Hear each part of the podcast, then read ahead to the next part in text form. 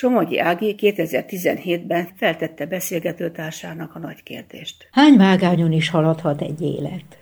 Megtudhatjuk Tölgyesi Liviától.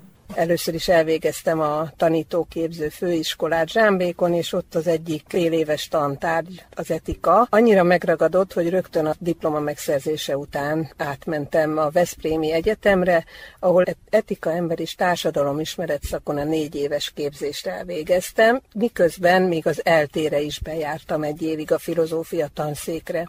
Tehát a fővágány az etika és az etikából kialakuló erkölcstan tantárgy. Nagyon fontosnak tartom, hogy elhiggyék magukról az emberek, hogy mindenkiben van jó, legfeljebb különféleképpen nyilvánul meg az a számunkra, vagy különféleképpen tudjuk értelmezni mások megnyilatkozásait.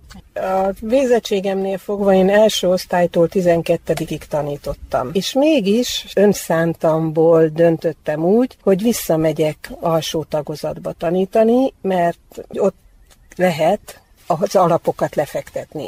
Akár erkölcstamból is.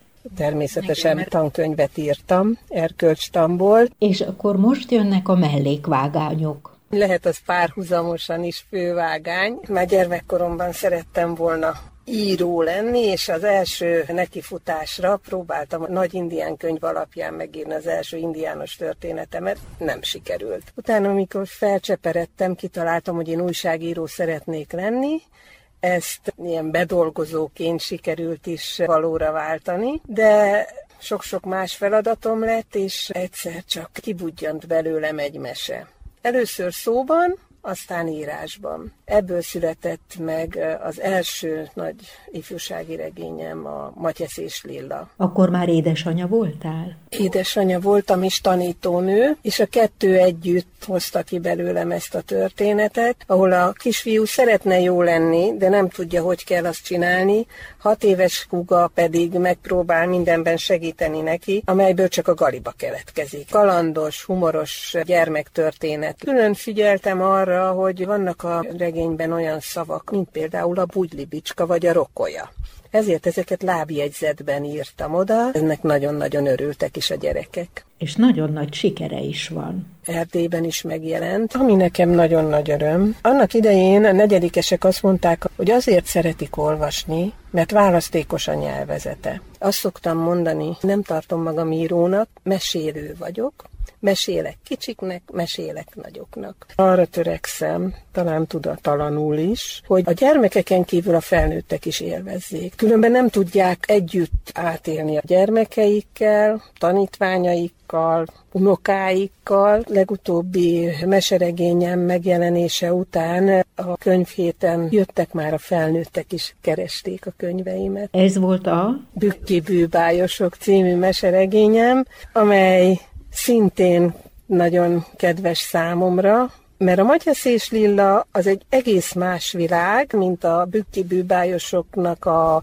népmesei elemekből táplálkozó régies világa, ugyanakkor meg tényszerűsége abban áll, hogy egy mai testvérpár életén keresztül jön létre a varázslat. De a helyszín pedig valós. Direkt így írtam meg, egy teljes családról van szó, ahol van apuka, anyuka, a nagymama a bükkben, aki végül is a bűbájosok körébe vonja a lányunokáját. És hogy meglegyen benne a mesei bonyodalom, azért találtam ki, hogy a kislányból lesz füves boszorkány, míg a kisfiú nem az.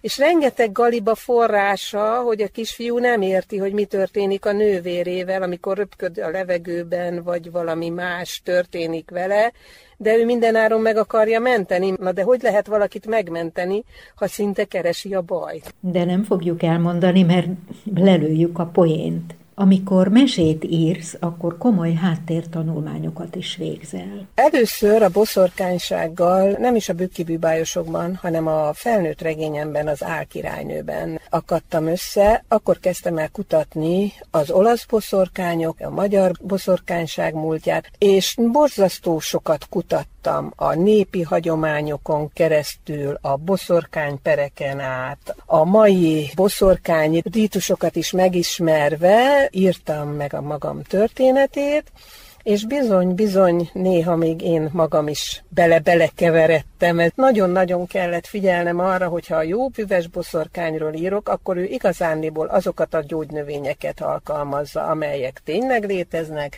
jóságukat ismerje, gonoszságukat felfedje. Nagyon komolyan utána olvastam a gombáknak, amikor leírtam, hogy mely gomba gonosz, mely gomba az, amely jó, és rengeteg népi hagyományt hoztam felszínre. Gyakorlatilag azért ismertem a bükkbe tenni a helyszínt, mert én egy milliószor jártam a bükkben. A lipicai ménes kapcsán elmentem Csipkéskútra, és az a látvány, ami fogadott, amikor beporzottak oda a lovak, és olyan volt, mintha beúsznának a karámba. Tehát olyan élményekben volt részem, miközben a könyvet írtam, hogy már ezért megérte. Könyveim borítóját eddig is a férjem szerkesztette, tervezte, de a bükki bűbájosoknál ő is festette meg hozzá az alapokat. Egyébként festő?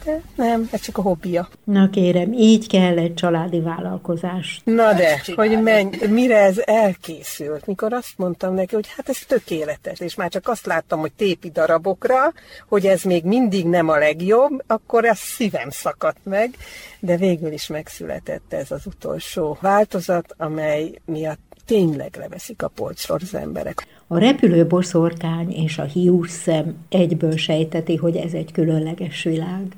Olyan grafikai humor morzsák vannak a képen, amelyeket érdemes megkeresni. Amit meg a gyerekek nagyon szeretnek a könyvben, azt én találtam ki, hogy zöld legyen a betű, mint, ma, mint az erdő. Külön élményként élik meg, hogy az oldalszámok tényleg oldalt vannak, nem alul. Kit neveznél meg a mesterednek, akitől sokat tanultál az írás szempontjából? Benedekeleket.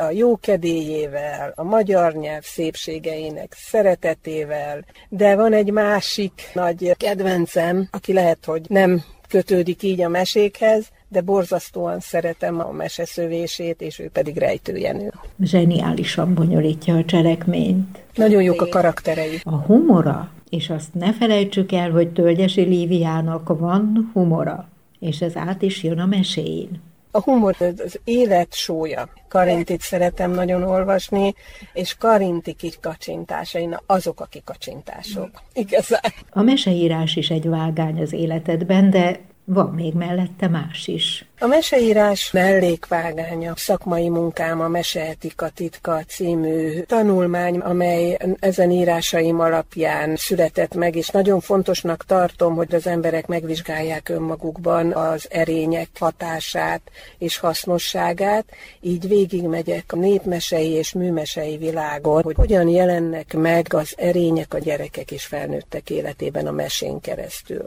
A másik ilyen vágány, amit nem lehet említés nélkül hagyni, az pedig a sportetika, hiszen gyermekkorom óta sportolok, és nagyon-nagyon sok érdekes viszonyulással találkoztam mindez idő alatt. Ezért alakult ki bennem, hogy hogyan lehetne nekik segíteni, hogy a felnőttek világában megállják a helyüket, és a felnőttként sportolók is megpróbáljanak azért a jóság útján haladni, amennyire lehet. Magyar Olimpiai Bizottság engem felkért arra pár éve, hogy alakítsam ki a sportiskolák számára a sport erkölcstan és a sportetika órák alapvetéseit. Talán két éve a sportiskolákban az én kerettantervem alapján tanulják a gyerekek, hogy hogyan is tudnának esetleg könnyebben helyt állni a sportpályákon és az életben. Nem fizikailag, hanem szellemileg, lelkileg, erkölcsileg. Vannak már újabb terveid?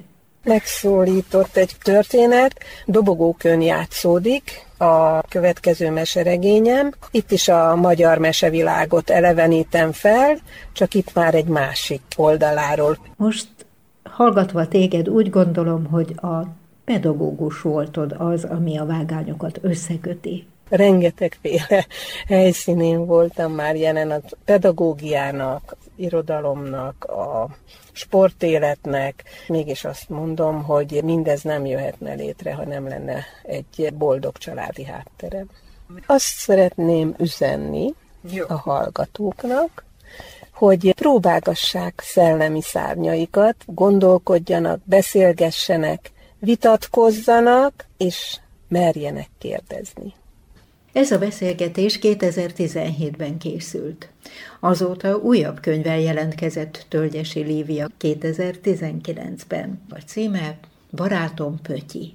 Szívmelengető történet a szeretetről, együttérzésről, és még egy úgynevezett foglalkoztató fizetet is készített hozzá a szerző, hogy könnyebb legyen a mese feldolgozása az óvodásoknak, kisiskolásoknak.